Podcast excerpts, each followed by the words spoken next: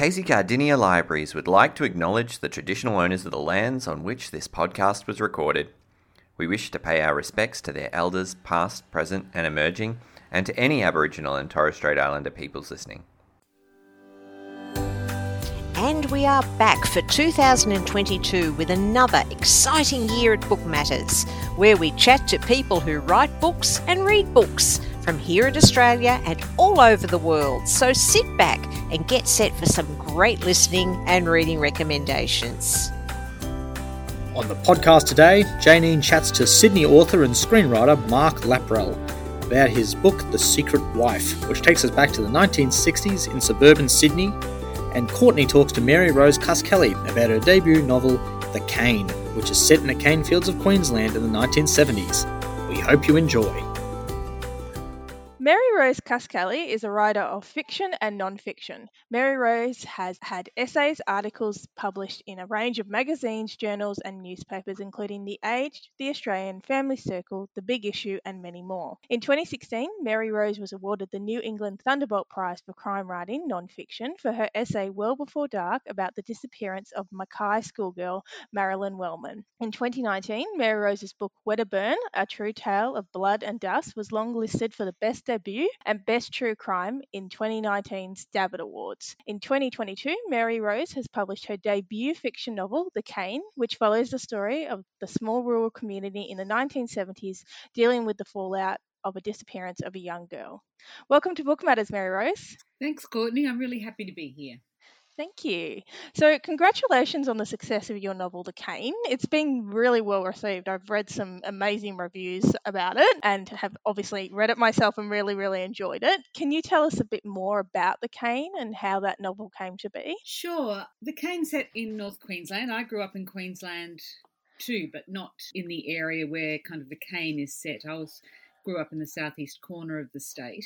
So I was a kid growing up in the 70s, and there were a number of child and also uh, young women who were victims of you know abductions and murders in the 70s in Queensland. They were events that you know really reverberated through the whole state and I'm sure some of them through the country as well at that time. There was one in particular that really stayed with me, and that was the disappearance of Marilyn Wallman, who went missing in 1972. Her parents were cane farmers, and she disappeared on her way to school, kind of into the cane. And her disappearance was never solved, and in fact, they only um, had a, a funeral for her in 2015 when a piece of bone that had been found some years after she disappeared was finally identified through DNA as belonging. So they were able to link the mitochondrial DNA to her mother, who was still living. It's fascinating, isn't it? What they what they can do now as opposed to you know forty years ago, fifty years ago. Yes, absolutely. Yeah. And so, because of various things, mainly because her family have been so determined to keep Marilyn's case in the public consciousness in an effort that they will one mm. day be able to solve what happened to her, the case has kind of stayed, you know, in the public realm because, you know, every now and again there'll be an article about it. You know, it was 30 years after Marilyn went missing, and it was 40 years after Marilyn went missing, and yeah. just recently it was the 50th anniversary, mm. and her family um, have quite quite successfully kind of advocated for the government, the state, Queensland state government to, you know, offer a significant reward for anyone who can give them information leading to, you know, the arrest of any perpetrators. Because it's something, because it, so it really lodged in me at that time when it happened. I was a country kid too, you know, kind of walking to school because of just that image of the cane. You know, it's so ubiquitous up there and it was just so so it's a story that has stayed with me for a, a, long time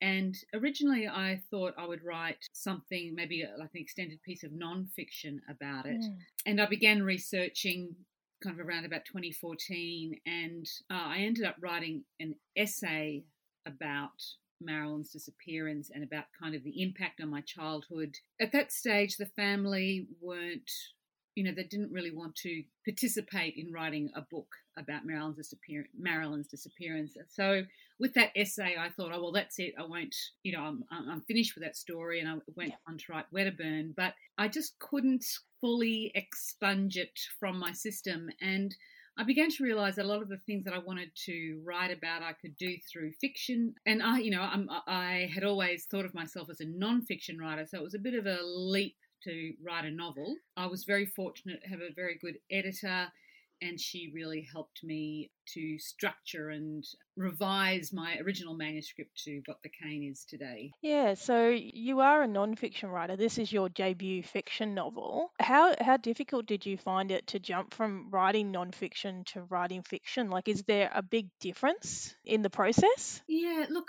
it was i think kind of mentally for me it was quite a big leap because as i said like i, I just had never really it, it, was not that i'd never thought about writing fiction mm. and in fact i had made an attempt at writing a novel that was kind of unsuccessful and you know still in my bottom you know my proverbial bottom drawer so it, you know with fiction I just, you know, you have to make things up, Courtney. And yeah.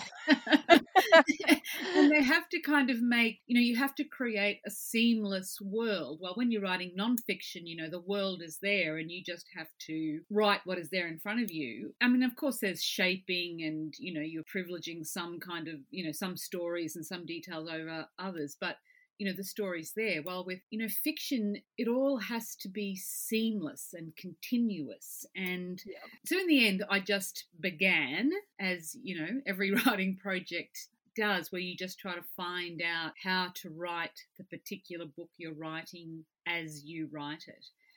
And you know every book is different and every book is uh, you know it is really a um, a journey into how to write that book and all books are different to write. So, yeah. So, in, the first manuscript, when I began writing The Cane, I was not thinking about it as crime fiction because you know crime fiction is you know it's very you know it's obviously a particular genre and it's got lots of you know conventions and and I just thought well I don't you know this is I just didn't feel like I was kind of skilled enough to do that mm-hmm. and so I thought I'll just you know I'll write it as a kind of a coming of age story.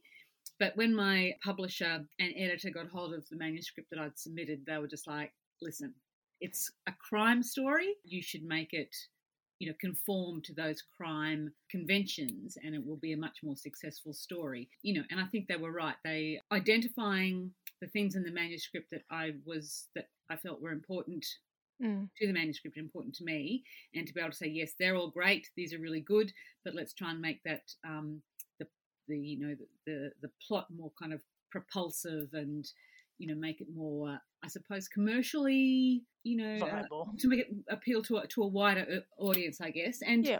So, and, and I'm pleased that uh, she did. Yeah, well, I, and I think you've still got those elements. I, I very much felt that coming of age aspect I think that you're saying in the novel, especially not just with Essie and Raylene, but you know with with her mum Connie and all the female characters. I think that still really came through really strongly. So it, I think you balanced it quite well in oh, you know you. going with you know it, it is a traditional crime, and I, I did hear you, you said you're an accidental crime writer, which is ironic because both your published books are crime. But yeah, I think you you balanced it really well, and I quite I think I went into the novel thinking, oh, this is going to be crime, you know, traditionally, but I think because you did have that other element of that sort of that rural noir, that coming of age, um, it it did stand out as a bit different, and I think I think that's why I quite enjoyed it. I thought, oh, this is something a bit different. It's not, you know, following along the same lines as all the other, you know, traditional crimes. So it was a nice, refreshing take, I think, on on it. And I know you talked about, you know, growing up in the 1970s and it was, you know, all those disappearances. But you know, the story of a teenage girl missing, going missing, it it really could have been written any decade. Was it purely because of your experience in your childhood solely, or did you ever consider writing the novel in another era or in today's environment? I didn't, and partly, I suppose, partly because I had those memories of my own to draw on, but also. Yeah when I was uh, initially researching it, when I was still thinking of it as a non-fiction project, I spent mm. you know, quite a bit of time in the State Library here in Victoria, and I was, you know, going through newspapers of the time, and not just for details of the reporting of Marilyn's disappearance, but just to get a, a sense of what else was happening in the world at that time. And it mm. really reminded me of what a kind of a vibrant, interesting era the 1970s were. And even just things like, you know, the advertisements for, you know, clothes, like so, you know, men's jocks or um, you know, just, that had a very particular 1970s slant or columns about you know what to cook for dinner tonight or you know yeah. and letters to the paper which was why because you really got a feeling of what people were upset or cross about when you read the, the letters to the paper, and that which was why the Little Red School Book makes an appearance in yep. in my novel because it was such it caused such an amount such a large amount of fuss back then, and so it was and just things you know the Vietnam War was still going on, you know Germaine Greer had just written the Female Eunuch, there was just all this kind of fuss and bother about all sorts of things and people were you know quite well you know there was a group of people who were very concerned about the changes to you know sexual mores and the prospect of you know Gough Whitlam getting elected, and then there were other people who were really excited about these you know new opportunities for women and that women's role was changing, and so it was just this very uh, exciting time, I suppose. And I yeah. I had siblings who were quite a bit older than me, and I remember being and you know they were living in Brisbane and share houses and going to demos and things like that. And as a child, I kind of remember you know kind of envying their kind of exciting life and you know just loving the outfits. You know, my sisters would come home in you know wearing headbands and you know cheesecloth tunics and flares and all the rest of it. So so it just seemed like a really uh, rich vein, like that time, the 70s, just seemed like a really rich vein to mine for fiction as well. So the two yeah. of them kind of went together, I guess. Yeah, and as someone who was not born in the seventies, it was um it was certainly an introduction to that decade for me reading reading the novel. And I think your the opportunity you get by writing it in the seventies is that as you talk about it was that, you know, really strong that female empowerment, women empowerment movement was really picking up in the seventies. And so you got to, you know, write some really strong female characters who were in an environment where there was, you know, blatant misogyny, racism, and discrimination that, you know, for me, not being from that era, I had never experienced it on that level. So I really connected with those strong female characters that you have. But did you find it difficult to have to go back and revisit, you know, that blatant misogyny, the racism, the general overall discrimination that, that was so prevalent in the 70s? Look, I, I don't think it was difficult so much. I mean, and I have had some people say, "Oh, was it really? was it really that bad?" I'm like, oh, "Yeah, it was really that bad." I'll take your word for it. I I have no idea. and so no, so I, I, I didn't find it difficult, and I didn't, you know, and and I don't feel like I've exaggerated any of that. So I, yeah, you know, I grew up, um, like I said, I grew up on my parents were farmers, and I went to boarding school in Toowoomba, which was the nearest largest um, you know, which was a big town nearby. So we had, you know, lots of country kids came to that school, but also kids from, you know, PNG whose parents were government ministers in PNG and things like mm. that. We had, you know, indigenous kids at that school. You know, now I look back and I think we were just so like we meaning the white kids, we were so kind of ignorant and kind of not very curious about their lives. And it wasn't just us, it was like our teachers, like the adults around us there just seemed to be no curiosity and so I just kind of, you know, I, I, was, I'm kind of regretful of that ignorance that I had as a young person. So I suppose I just wanted mm. to, you know, go back and explore that a bit more and just kind of acknowledge it, I suppose. So the novel jumps between multiple perspectives. So you've got everyone from, you know, 12 year old Essie telling her perspective all the way up to the senior resident of Arthur. Why did you choose to approach the novel through so many different points of view? Uh, look, it was just, it was intuitive, I guess, and it, it probably speaks a little bit to my inexperience in fiction that I, you know, rather than going with one perspective, I mm. decided, no, I'll just do a whole, a whole lot. Um, but I think what it was allowed me to do was just show the way, like an event such as that such as Janet, who's the girl who disappears in the novel, what an event like that does to a community and all the sections and all the stratas in that community. So, you know, Essie, who's, you know, about 11, knew Janet because Janet would babysit her through, you know, Janet's friends and boyfriend and just the other adults and teachers. So, just the way, I guess, Janet's disappearance rippled through that community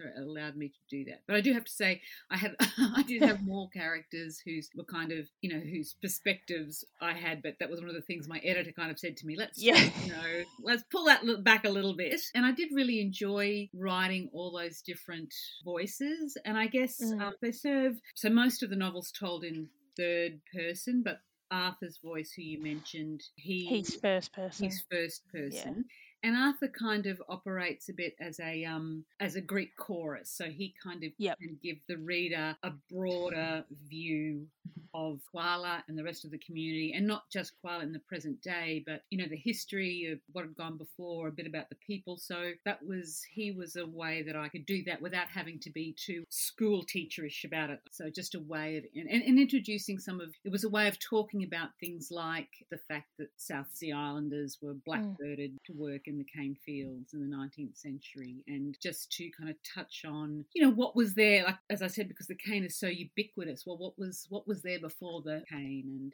um, arthur's his his wider perspective on things allowed me to do that. Yeah, and I think uh, because everyone had a different relationship with Janet, you got that different perspective of how everyone was reacting to it. You know, mm. the kids were like, "Oh yeah, she's gone." You know, it, I didn't feel like it impacted them too much, and I guess that's traditional. You know, with kids, they don't understand that wider concept, and then the parents sort of went the other extreme of you know, really that concept of you know watching the girls and being very conscious of you know they're not allowed to go anywhere on their own what would happen. It was it was interesting to you know jump between especially Essie and then her mum Connie. The two perspectives there was quite interesting because you're jumping from one extreme to the other so how did you uh, what was your writing process obviously it would have been different from writing nonfiction did you with the multiple perspectives, did you write each one individually or did they just sort of come out as the story was being told? I'm not one of those writers, like I don't start at the beginning and go through to the end. I kind of jump around.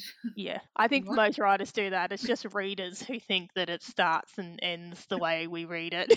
yeah, so I think it was kind of Essie who came to me first. Yep. And and with it was that her imaginings or her dream of what it would be like to be snatched by something in the cane, like whether it's a monster or a, something almost supernatural that she imagines is lurking in the cane. And so I think that was was Essie who came to me who came to me first. So I think I began with Essie and then and like I said, I do just kind of tend to jump around a bit and then try and after and then try and, you know, meld it all together in a something a little bit more seamless, hopefully. And Arthur's voice was actually who is that? Um, you know, kind of almost is, that first person narrator. Mm. Originally, that was kind of three or four different voices within the town but then the you know I made the decision along with the editor that that would be better as as one continuous voice so Arthur yep. kind of came together came quite late in terms of the process. I did start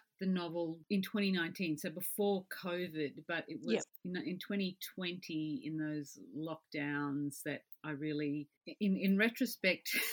the lockdowns of 2020 were very useful to me from a mm. writing perspective and because it was it was over winter as well so i would just kind of hunkered down and, and wrote most of the manuscript then so yeah, so for me, the yeah, the first year of lockdowns was okay. The second year, not so much. But um... yep, I think yes, I think we all like okay, we'll do it, and then it just kept going. I was like, ugh. That's the, I guess that's the other thing because you you did talk about that you grew up in Queensland, but you didn't grow up near a cane field. But you know the novel is very evocative. It's very descriptive of the cane field. So how did you go about like if you couldn't? I imagine in good times you intended to go up and and and see and look at the process of the burning of the cane, but I'm guessing that didn't happen due to no, lockdowns. I, I have spent some time time you know, not a lot of time, but I had gone up mm. for a research trip to the Mackay region when I was still thinking about it as nonfiction. So I'd been up there, uh, and it had, I think the crush was just starting. So you, you could smell molasses yep. in, in the air. And there's only one place in Queensland, or in all of Australia, that still burns the cane, and that's the Burdekin region around Ayr, which is further north from Mackay. And they have a festival every year which is timed around the first night where they light the mm. cane. Mm. And so I had all these plans to go up there which of course did not happen. So I had to, I, I, have a close friend who grew up in Mackay. So I spoke to her a bit about, and because when she was lived, when she was a kid too, they were still burning cane and, and she was, and she was talking to me about how, you know, she remembers these embers and mm. ash kind of drifting down into their swimming pool and things like that. So that was really helpful. And I also, uh, you know, I made contact with the, you know, Cane Growers Association and managed to, you know, get the number of a, a, a man who had farmed cane, group grown cane in the 70s. So I had a chat to him and mm-hmm. YouTube. YouTube yes. your friend. when you research. And so yeah, yeah. So I just um, all those different things I just tried to you know meld together as as well as I could. Uh, actually, I'm going up to Townsville for a festival later in the year, mm. so I'm hoping you know maybe I'll see some cane burning then. yeah, yeah. Well, I, I, don't know. I've never seen it, but I certainly felt it was very evocative reading that section of the book and all the fires burning. And obviously, it was a very tense moment as well because you know it's fire. But you know, your novel joins you know a string of Australian rural novels that are hugely popular at the moment. What do you think it is about the setting of your book and those books that are you know attracting readers so much? Yes, it's, it's uh, it certainly seems to be a bit of a golden age for Australia Australian crime, and particularly crime set in you know rural and regional areas. Maybe it, it uh, you know Australians are largely an urban population. And so yes. I think I don't know whether these crime novels set in rural areas give readers a chance to kind of experience kind of very remotely through fiction, but it gives them an insight into those uh, into those other areas of Australia that they might not know as well as we like to think. Like we like we we like to think that oh, you know, the bush and the outback is something intrinsic to Australians. But rea- in reality, we're all kind of living in big cities. Well, not all of us, yes. but most of us are living in big cities, clinging to the coast. So maybe that has something to do with it. And I think also just Australia does have this wide variety of landscapes and there's something about whether it's their wildness or their remoteness or the danger of them or the beauty of them, you can make a character out of them almost. Like yes. My novel, The Cane, is like it, it's a man made landscape, mm. but it has a very, you know, definite presence in, in the novel. And I think a lot of these rural, uh, these crime novels set in rural areas, you know, they have that idea like, you know, the landscape is such a crucial part of the novel. And, you know, there's also this, I think there's also, just in terms of telling a story, if, if a crime happens in a rural area where there's not many people living, then, you know, you really have to investigate to find out who did it because there's not going to be very many witnesses. So, yeah.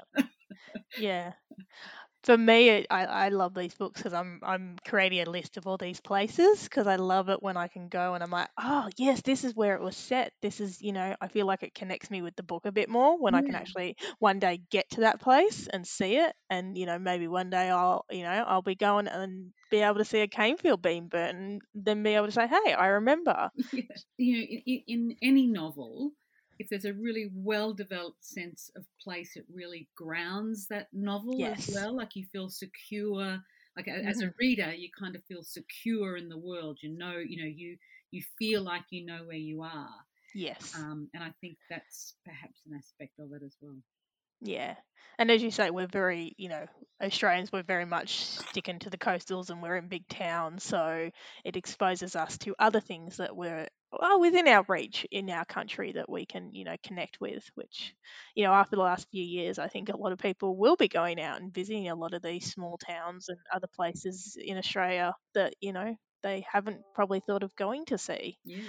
Um, so, what's next for you in terms of writing? Are you thinking another fiction novel, or will you venture back to non-fiction? Are you going to stay in crime? Look, at the moment, I'm writing another novel. I've been a bit distracted since the Canes um, publication, so I'm a little bit. Yeah. I have to.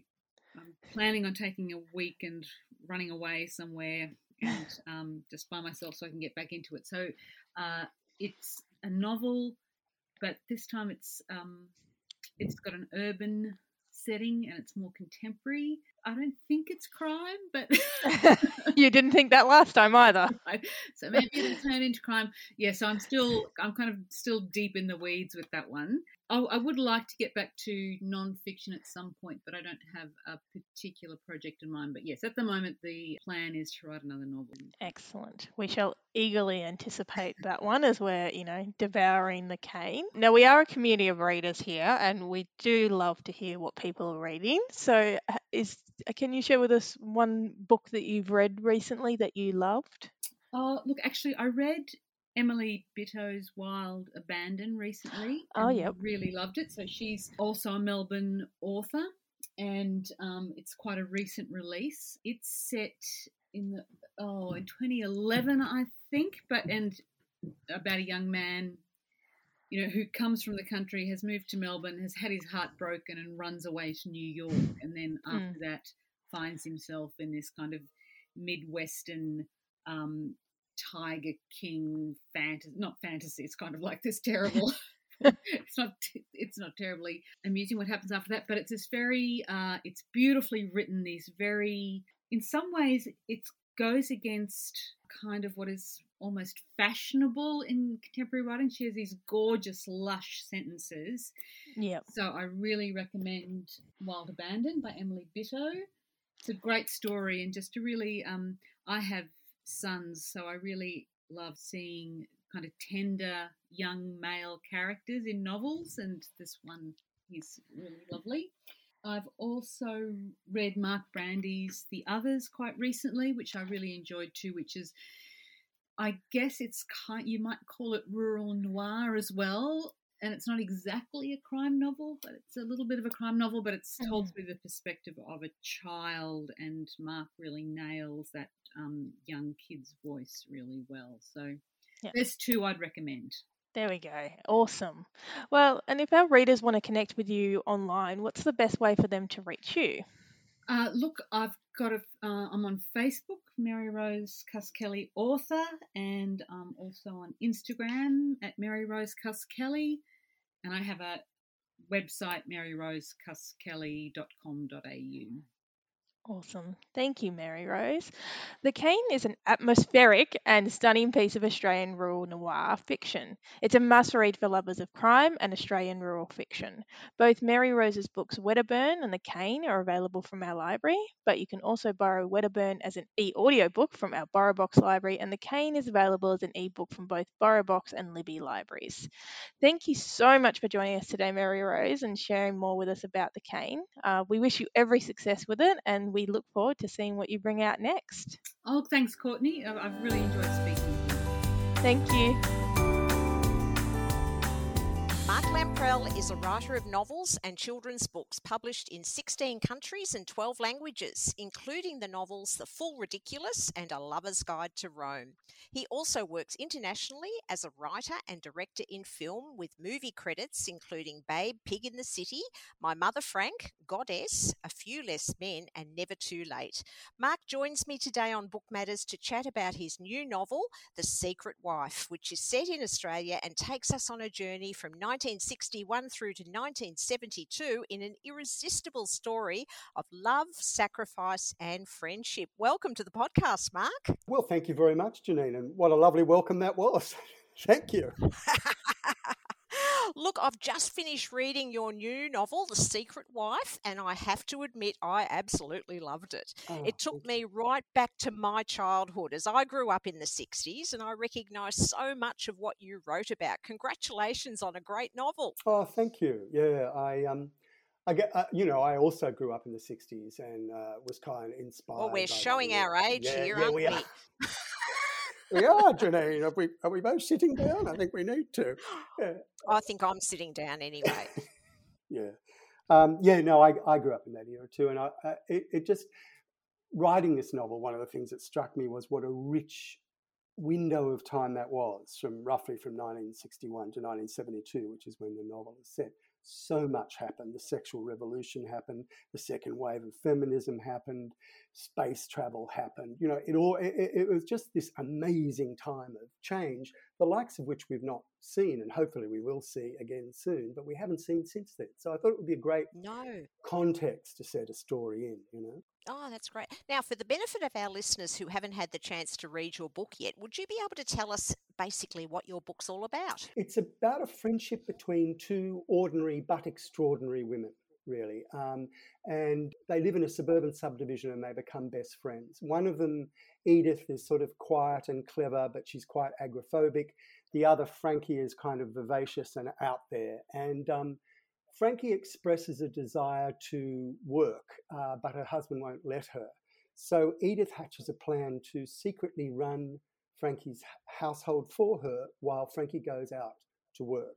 And in the decade of the 60s, sort of under the cover of dark, in secret, Frankie builds basically a, a business empire, and Edith becomes Frankie's secret wife. So that's sort of really the, what the, the story is about, really. And yeah, yeah, it's about sort of the transcendent power of pulling together. Not neither of them could have made much of an impact by themselves, but once they got together, uh, you know, they they changed the world.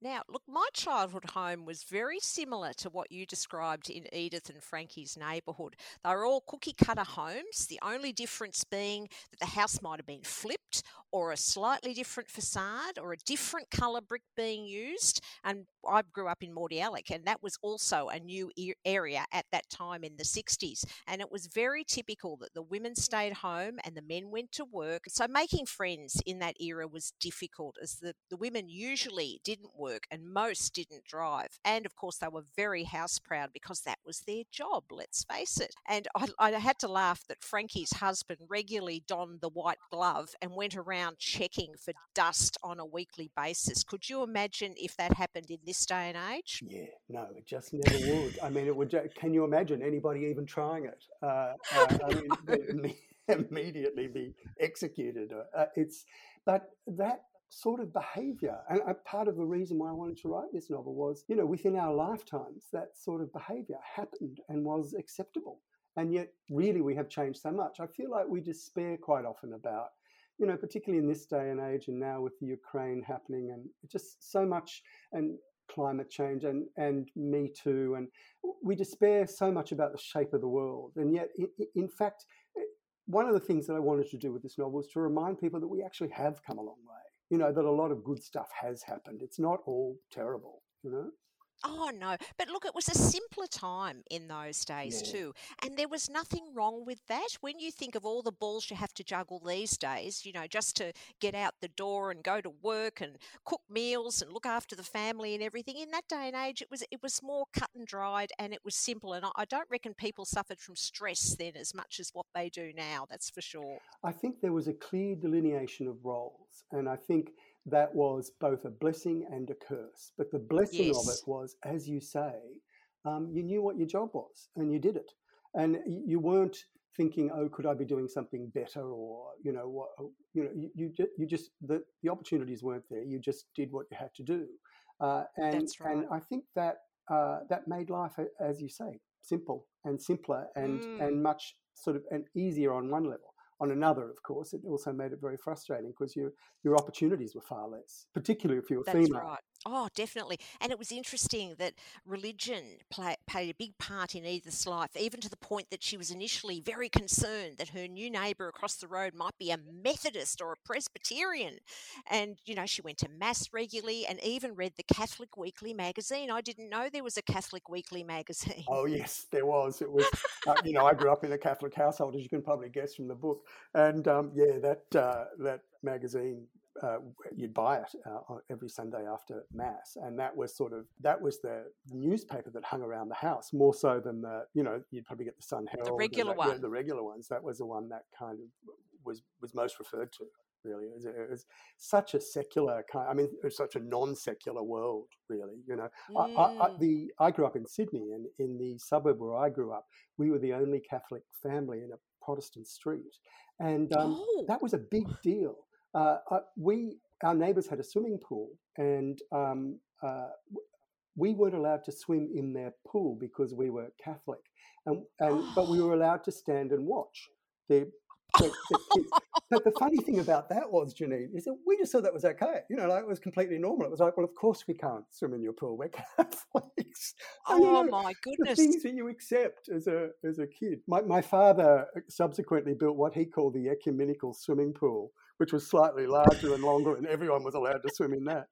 Um, it's interesting that you knew the religion of everybody that lived in the street. Yeah, yeah, amazing. Like no, these days no one would care. But my my no. sister married an Anglican sort of in the early seventies, and at that I remember, still remember the discussions around the table about her marrying out in inverted commas, you know, and how would we cope, and what would the children be, and would they be Catholics or would they be Anglicans, and you know, like any of that mattered. But it did at the time. It really did. Yeah, and look, the other thing is too, when Frankie did get the opportunity to to work, you know, and Edith stepped in and cleaned her house and cooked for her, and so that Frankie's husband, also known as his nibs, would never find out. It was so hilarious in parts to see the extremes they went to to keep it a secret. Yes, yeah, which they, you know, they had to because they, they, yes. they, didn't know what the consequences would be of him finding out. I mean, eventually we, we, we do find out in the book what happens, but they didn't know, and they would do things like put the car up on blocks and run it backwards,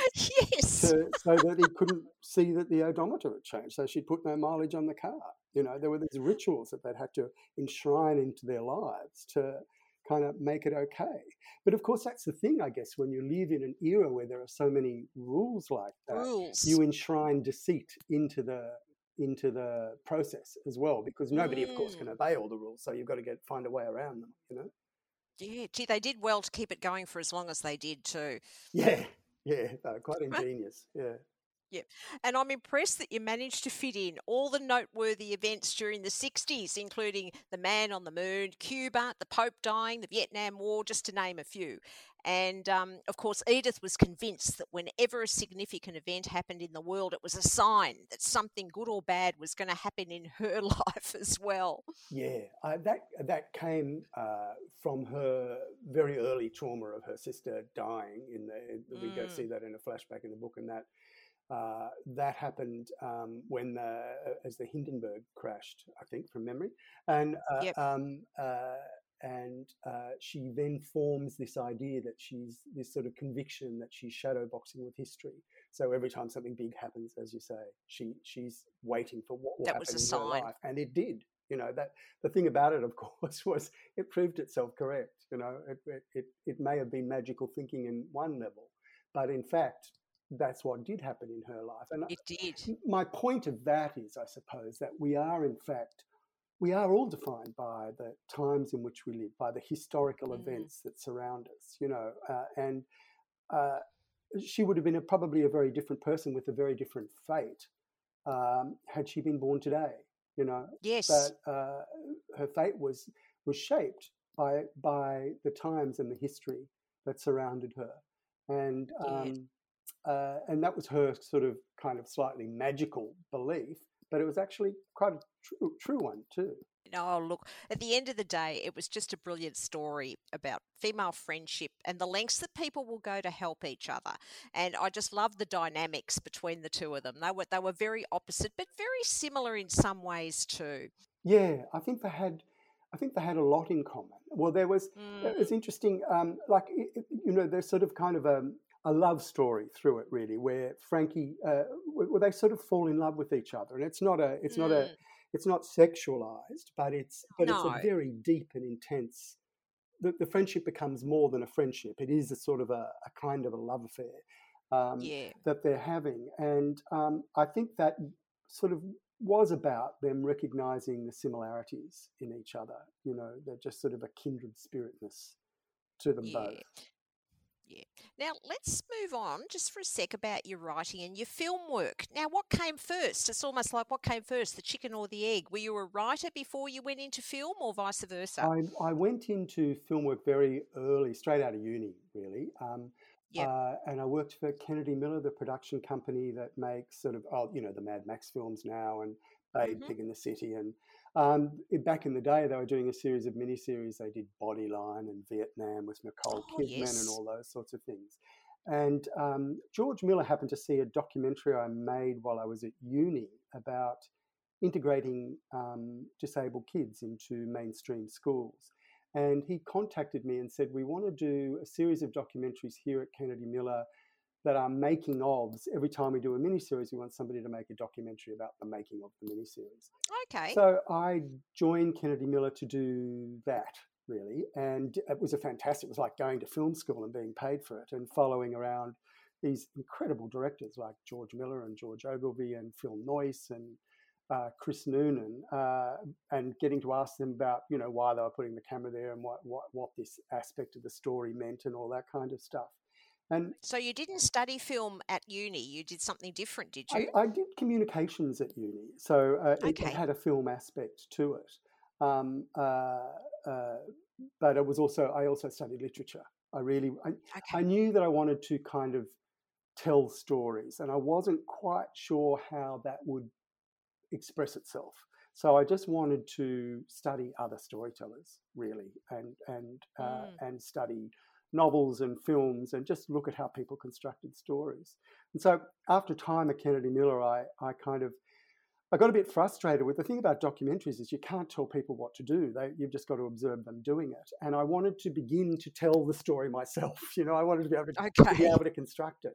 And so I started writing then. That's sort of how I, I guess I, I, I got into that aspect of things and ended up writing Babe, Pig in the City with George and um, started writing other movies as well. I worked on the screenplay of Contact. I adapted the novel, um, uh, the Carl Sagan novel, Contact. Uh, George was going to direct it. Uh, it never got, uh, well, it did get made, but not our version of it never got made. But um, so I ended up, you know, entering sort of storytelling from that point of view. And then novels really came later. Really, novels have only come in the last 10, 12 years. Okay. Yeah. And how, I suppose it's very different to screenwriting, to writing a book too, because um, you've got to, well, you've got to imagine the actors, they've, they've got to tell everything, you know, in just their words. Whereas in a book, you know, you can read a backstory, you know, and things like that. So it's very, very different. Do you prefer, what do you prefer, one or the other or both? I, I do like them both. They're both very different Mm. experiences. I started writing novels because because I find the collaborative nature of filmmaking and writing screenplays very depleting. You get notes Okay. from if you're not the director yourself, you get notes from the director, from the producers, from studio executives, from marketing executives, from the distributors, from the exhibitors. Everybody's got something to say about that screenplay you've written and of course the actors, the stars. Mm. Um, uh, I was telling somebody recently. I once, I quite recently, have got notes from a, a big star who I won't name. About I got 88 pages of script notes. oh my God. And the, the script is only 110 pages long. Um, Oh, yeah, and you have to you have to acknowledge those things and take them on board. And so you're often left clinging to the original little kind of kernel of the idea that you had that inspired you to write in the first place. And it's it's it, it's exhausting uh, doing that. Mm. And the, the thing that I love about writing novels is it's just me and the page, you know. Yes. And um, eventually, of course, I, I, I'll, I'll consider my readers and I'll consider the wise counsel of a of a of an editor. But, Editor. but it's a much simpler creative process. It's a much purer thing of my voice, and I'm not having to sort of think about all this other stuff as well. So um, when I sort of discovered novel writing, really, it was a bit like a ta-da, you know, like sort of the clouds parting and going, ah, this is the way forward. And I, I do enjoy both still. You know, it's a it's a great thing collaborating with a whole team of people and making a film. But Mm. It's very hard to keep everyone happy, probably Yeah, too, isn't yeah, it? Yeah. And And, you feel like you've you've lost your creative Yeah, control. yeah, and your capacity for excellence. I try never to do that, um, but with a with a novel, you don't you never have to do that. But with a with a film, sometimes you kind of do, and that's sort of that's painful. Yeah. Yeah. And what's next on the agenda for you? Do you have another novel in progress at the moment? Yeah, I do. I'm I'm writing another novel called Things I Need You to Know, um, and uh, it's uh, it's uh, set in uh, Australia again, and um, uh, I'm also working on a couple of uh, screenplays. There's talk of a, an adaptation of my novel, The Lover's Guide to Rome. Um, oh, so that's good. Yeah, so I'd love to do that because it's, in, of course, entirely well, not entirely, but mostly set in Rome, and um, okay. that would be a lovely uh, gig to work on. I said to the uh, potential producer on that one, I don't care if I'm, you know, uh, just if I don't have a gig writing it or directing it, I just really want to be able to sw- swan about on the Spanish steps for Oh, wouldn't that be lovely? Yeah, yeah, yeah. Yeah, and it's really good. There's been so many books are being adapted into either film or, or television at the moment. It's fantastic. It really is. It's better to do that than regurgitate. You know, they're they're remaking a lot of things, and I think, oh, you know, don't don't spoil it. If it's not broke, don't fix it. you know, because sometimes the, the remaking isn't as good as the original. Yeah, uh, I think that's often the case. It's um uh, but there is such a hunger for content. You know, there's so many platforms now where stories are being told. You know, and you look at, you know, uh, Netflix, Disney, all mm. of those, mm. all of those things you can subscribe to now, and they all need content. Uh, and so it's, um, I mean, it's sort of a good time to be a storyteller, really, because you know, oh, that's great. You know, you can offer things and and have them made, which is you know, yeah, the point. Oh, well, we'll keep our fingers crossed for you because I know it's a very long process. Yeah, you know, from the time you get option to then you know to you've got to get a producer and a director and a screenwriter or whatever. Then you've got to get the funding. That's usually the hardest part, exactly, isn't it? Yeah. Yeah, yeah, so we'll keep our fingers crossed that we see a lover's guide to Rome on one of our screens in the future. Yes, please do. Thank you. Everybody, cross your fingers now. Yeah. I will. now, what sort of books do you like reading, and what are you reading at the moment? Uh, at the moment, I'm uh, I'm reading. Um, well, I've just actually finished, um, so not quite reading, but um, mm. uh, uh Kathryn Heyman's um, memoir, Fury. Um, okay. I don't know if you've if you've. I've heard of it. What's it roughly about? It's about a time in her life. Because Kathryn Heyman's a, a, novelist, and you know she's got mm-hmm. eight or nine novels published now. It's about a time in her life where she went, she was sexually assaulted, and um, oh. uh, and sort of seeking justice was ig- ignored, and it, it, it's uh, it's a parallel story between this event happening and interwoven is sort of uh, how she saved herself, which is she she went up to Darwin and she she got a job on a fishing trawler and worked on a fishing trawler, and so it's about her finding redemption on the trawler despite all of the injustice that happened to her, and uh, it's an extraordinary story of um, resilience and reinvention mm. and not being defeated by all the terrible injustices that happen to you, instead transcending it. And she sort of, she's, Kathryn has become the hero of her own life. And okay. uh, it's a very inspiring kind of. Oh, that's good. It's so nice to read a memoir too. You know, sometimes the content can be a little bit disturbing depending on what you're reading, but you do get a glimpse into that person's personal life. Yeah, yeah I think that's really. Good. I think generally most memoirs, if you're inspired to write a memoir, it's generally not because you've had a boring life. You know what I mean? No, you've got to have something to write about, don't you? Yes, and that's generally pretty horrific. Um, you know, uh, so eh, I think most memoirs have got you know gasp moments yeah, to them, yeah. and this is sort of one of them. But generally, I you oh, know I, I, I, I enjoy kind of uh, I'm mostly a, a kind of a, a fiction, and um, I have very kind of small c Catholic tastes in fiction. I'll read anything really. Put a book in front yep. of me, and you know, people ask me what my favorite book is. Well, my favorite book is the last book I've read. Really, you know, like I yeah, just, uh, I just love books. Yeah, because that's that's the one that you remember. Yeah, yeah, exactly. it's a thing. Indeed. At a certain At a age, certain age to... this is true. Yes, that's right. Three months ago, what did you read? Oh, yeah, I read the title. What was it about? I've got no idea. I've got to look up on Goodreads so that I can read the blurb again, and then it'll come back to yeah. me. yeah. But it was lovely, I assure you. Yeah, yeah. Yeah. Um, look, The Secret Wife is a splendid example of female friendship and life in the 1960s, and I highly recommend it to readers of women's fiction and books about friendship. It's available to borrow from the library in paperback or as an ebook through BorrowBox. Thanks so much for chatting to me today, Mark. I wish you every success with The Secret Wife and also The Lover's Guide to Rome. Oh, thanks, thanks, Janine. That's very kind of you. Thank you very much for having me. I really enjoyed talking to you. It's a pleasure. Thank you. Now let's hear what our library staff have been reading. Hi, I'm Beth, the CEO of Casey Cardinia Libraries, and I'm reviewing The Shadow House by Anna Downes. The Shadow House is a twisty, turny thriller. I did find it a little hard in the beginning to decipher that the characters were operating in the same place but on different timelines. When the penny dropped, though, and I realised that those timelines would intersect and then the story moved forward as one, I really got drawn into this story. I love a good thriller, and these characters cross the line we all fear the line between a normal life and one that goes completely off the rails. These characters have had difficult lives, bringing them to this point, and the frailties and war wounds they carry expose them to greater risk of derailment. I highly recommend The Shadow House.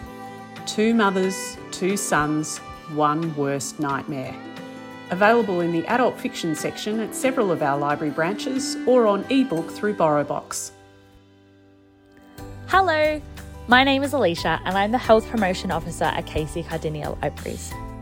Over the Christmas period, I read the book This Is How It Always Is by Laurie Frankel. Wow! This is a book that everyone should read.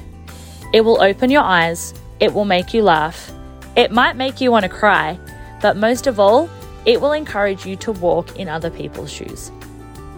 Claude is five years old, the youngest of five brothers, and a lover of peanut butter sandwiches. Claude also enjoys wearing dresses and dreams of being a princess. When Claude grows up, Claude wants to be a girl. Claude's parents, Rosie and Penn, will support Claude to be whoever Claude wants to be. They just aren't sure if the world is ready for Claude. So Claude's family finds themselves keeping a secret. As Claude and Poppy navigate their way through school, toilets, friends, swimming, and sleepovers, the secrets start to work its way out until one day it simply explodes. People who enjoyed this book also enjoyed reading The Last Thing He Told Me by Laura Dave and Such a Fun Age by Kiley Reid. You can find the large print version of this novel at the Endeavour Hills Library. Hi, I'm Erin, Marketing Manager at Casey Cardinia Libraries. Today I'm reviewing Honeybee. Honeybee is a brilliantly written book that covers so many topics as the story centres around Sam Watson. Sam has challenge after challenge thrown at him and is trying to work out his own identity. Sam comes into the world and struggles with his single mum, whose family do not approve of her having a baby. The characters in Honeybee are developed in such a beautiful way, all of which are very different. Each character you fall in love with for many different reasons, and each becomes the support Sam needs to survive. Young parenting, suicide, transition of identity, drugs, crime, it's all covered in this book. Sam's resilience under the circumstances is inspiring. I couldn't put it down even with two kids in tow. I was looking forward to every spare second to read this book. Jump onto our catalogue now and reserve your copy. It's also available as e audiobook and ebook. I give this a 10 out of 10. If you enjoy listening to Book Matters, we would love you to give us a rating at your favourite podcast provider. That way, other book lovers will be able to find us too. For more details on the books mentioned in this podcast, as well as information from the library, head to www.cclc.vic.gov.au or visit our new Facebook group, In a Nook with a Book, where you can let us know what you've been reading. Until next time, this has been Janine, and you've been listening to Book Matters, a CCLC podcast for people who like to read, made by people who love reading. Goodbye.